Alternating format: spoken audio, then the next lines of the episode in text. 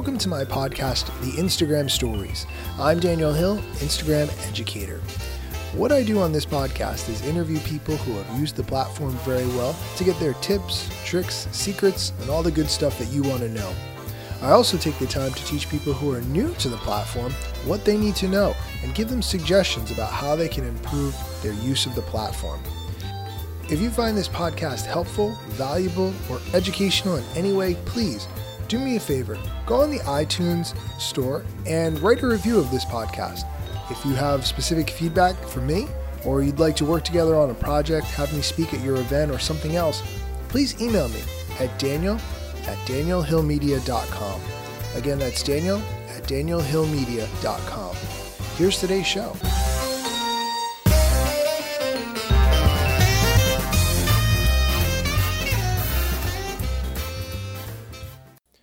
Today on the show, we have Malvika. Welcome. Thank you. Happy to be here. Malvika, for those of us who are not familiar with you, can you tell us who you are and what it is that you do? Sure. So my name is Malvika, and I'm the founder and digital content creator behind the fashion platform Style by Malvika. So I basically focus on creating content in the luxury fashion realm. And the goal is kind of to empower the driven dreamers of the world to embrace fashion as a creative outlet, as I have throughout my years growing up. So that's awesome. Yeah. Okay. So how did you really get hooked on Instagram? What made you say, like, this is the place to be? So I've always been a very visual person ever since I can remember, and a visual learner at that as well too. So from a young age, I've enjoyed using things like Tumblr and Lookbook when that was a thing, and all these different photo sharing sites. Those were all like a passion of mine, and I used to spend my free time on those. I've also done Indian classical dance practically my whole life, and I think somehow, even though it might seem a bit unrelated, I think somehow that art form seeped into my love and passion for aesthetics in general. So the fact that Instagram itself was a place perfect for this love of, you know, pictures and aesthetics and just creating beautiful things and beautiful content, that was one thing that got me hooked. But I wouldn't say that that's the only thing. I think the second part of why I love Instagram so much is that it gives you a space to share and to have a voice in an industry of your interest or liking. And I basically believe that it's democratized so many different industries, and the fashion industry especially. So that's why I love it. That's awesome. Do you remember your first post? Do you remember what that was like or what it was about? If not your first, then maybe one that kind of stands out in your mind. Yeah, actually, I do remember my first post.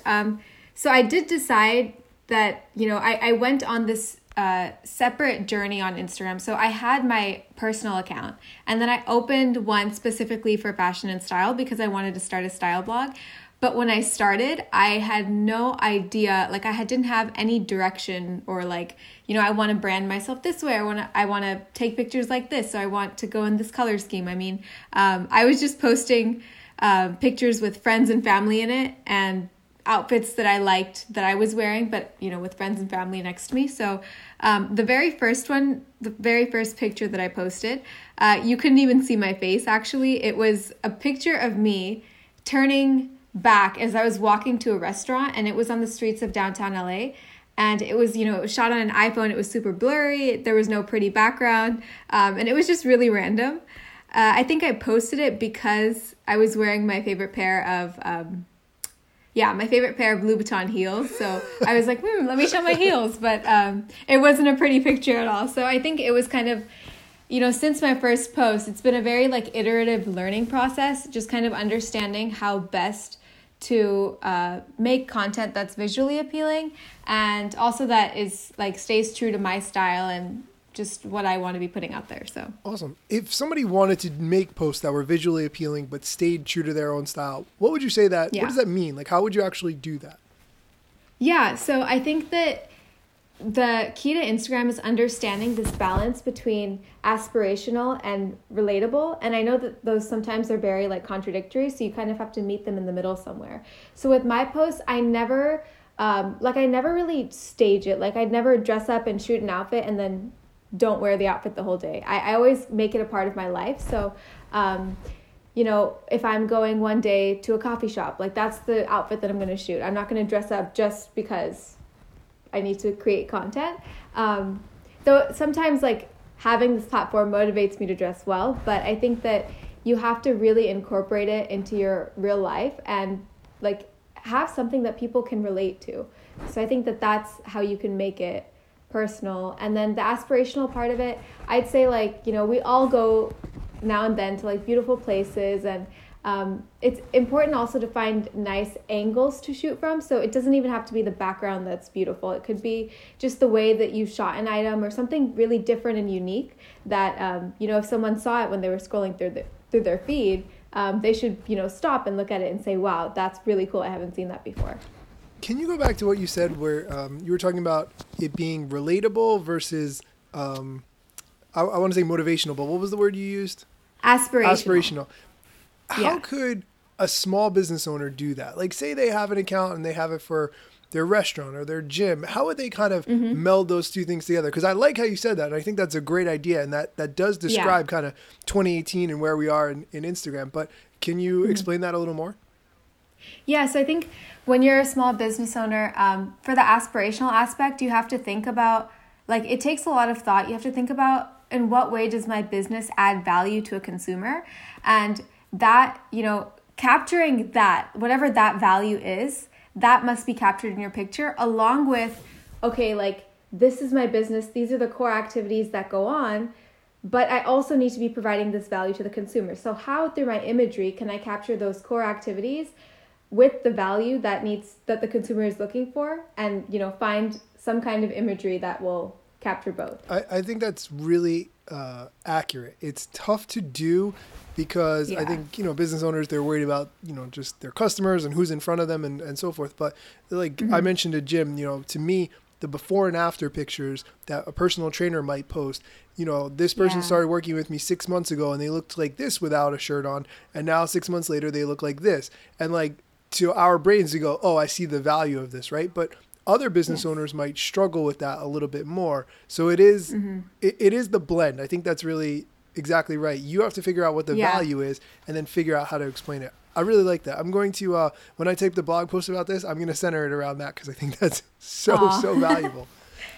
Thanks. Can we talk a little bit about strategies that you recommend if someone's like just first maybe starting out, they're new to the platform and they want to get things ramped up quickly? Do you have any thoughts or advice on that? Yeah. So I would say, you know, there's no one size fits all strategy, but the most important thing on Instagram is building a community. And that now has become a lot harder just because of the sheer volume of people on the platform. So before you can think about building that community, you have to be sure that you're being a good and consistent visual artist and posting captivating images. That's the way you kind of start off. Like if you're very, very new to Instagram, you have to obviously think about how can my content itself, you know, speak for itself and be captivating. But after, actually, let me go back to that. So making captivating images, the strategy for doing that, I found, especially for industries like, you know, if you're more on the art side, I guess, but also for business owners, I mean, you want to make sure that your images are, you know, beautiful and nice and, you know, look good enough for someone to want to, you know, click that follow button and follow along with you. So one way to figure out what images might look good are to flag, save, pin, whatever it may be, but images from Pinterest, Tumblr, and even Instagram. But I think getting too caught up in doing that and trying to recreate the images is kind of what causes this problem of repetition. So instead of trying to just flag pictures that you love in totality, it's important to to flag pictures that you like one aspect of things. So if you like the angle with which something was shot at, then you can, you know, keep that for inspiration. Or you like the two colors, you know, in contrast with each other, then, you know, flag that picture. So yeah, I think that that's how you can think about what kinds of content might look good or might fit your brand. And then now going back to building a community, I think that's the key to Instagram. That's the key to success on Instagram beyond your content being great. You have to think about building a community. So I know for me, like in the beginning, I was like, oh, you know, most fashion bloggers, they don't really even reply to comments. So do I need to reply to comments? But ever since I started, like now I reply to every single comment and every single DM. Well, okay, I'll say 90% of comments and DMs I reply to, because I think that it's so, you know, someone has taken the time to put a comment on your picture or to send you a personal message. And I think not responding to that is to your own detriment, because you're only where you are on Instagram because of the people that follow you and engage with you. So it's really, really important to make your followers and your commenters, whoever it may be, make them feel valued and part of the conversation. So that's the way to build a super loyal base.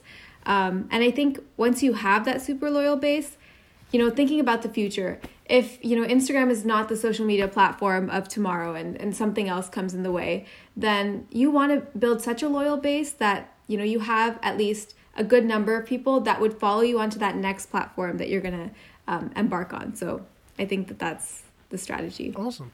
Do you mind talking a little bit about any tools that you might use, whether it's a planning app or mm-hmm. colors or whatever it is you use? Can you talk a little bit about that? Yeah. So I've changed a lot of what I've used from the beginning. Now, if I speak, the most useful app for me is Unum, U-N-U-M. And that is a content planning app. And so basically, because Instagram is such a visual platform, I always plan content in advance and I kind of see how it's going to look with my feed.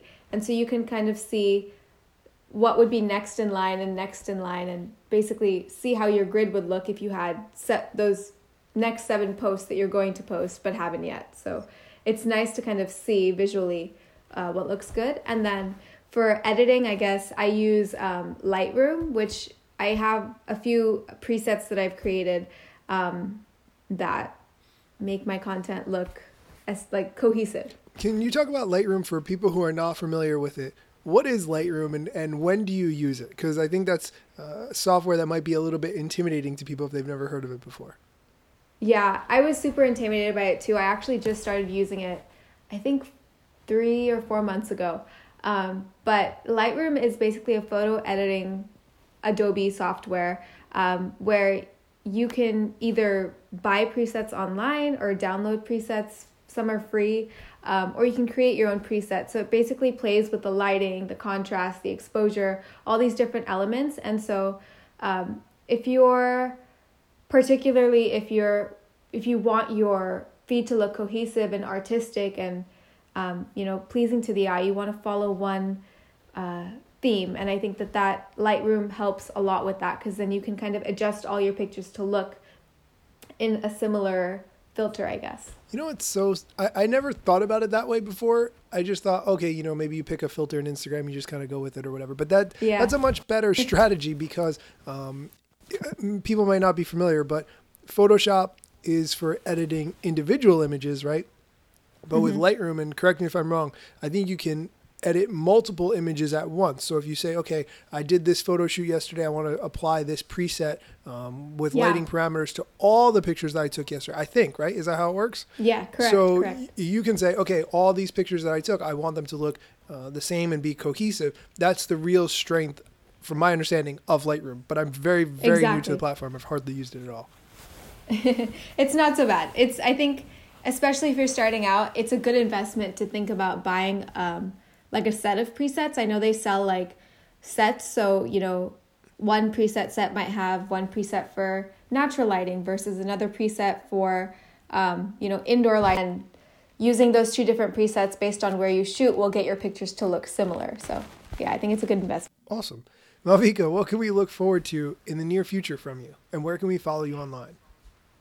Okay, so yeah, I have a lot of fun stuff coming up. Currently though, I'm working on a few, I guess, collabs or sponsorships, you could say. And my favorite one right now that I'm doing is one of my favorite beauty brands, Clarins, doing something for their, it's called their Jolie Rouge lipstick line. And I'm really excited because they're like really one of my favorite beauty brands. I've been using them from the beginning. So I'm excited for that. Then I'm planning my trip to New York Fashion Week in February. And beyond that, I'm just focusing on continuing to share my story. And I'm also starting to pull in and materialize some of my long-term goals, which is really exciting for me. But I don't want to say too much about that yet. So I guess you can stay tuned on Style by Malvika platforms to know more about those long-term goals. I'll reveal more along the way in the next few weeks, hopefully. But yeah, you can find me on Instagram at Style by Malvika. That's Style by Malvika. And then I also have my website where I post blog posts twice a week, www.stylebymalvika.com. I'm also on YouTube under the same name, and Pinterest as well under the same name. So, awesome. Yeah. When you come to New York for Fashion Week, please dress warm. It's so cold here in February. Like, it's... I know. Yeah, you know what? Yeah, New York is, the wind is a different story in New York. I'm going to have to layer up and I'll figure it out. It's so funny because people always come to visit and they're like, oh, good news, I got a cheap flight. It's in January. And we're like, no, come in May or come in September. Just not in the winter, please. So I know. Just be prepared. That's all. Yes. I'll bring my, puffer coat and everything. Right, exactly. But I'll try to keep it stylish as well. So we'll see. Awesome. Malvika, thank you so much for coming on and doing this. Thank you so much for having me. Pleasure. That concludes today's episode. Thank you so much for listening. If you could just take a moment to go on the iTunes store or wherever you get podcasts and write a brief review of this podcast, I would really appreciate it, especially if it's positive. If you have some feedback, things that I should work on, please send me an email at daniel@danielhillmedia.com and I will respond as soon as I can. Thank you so much again for listening.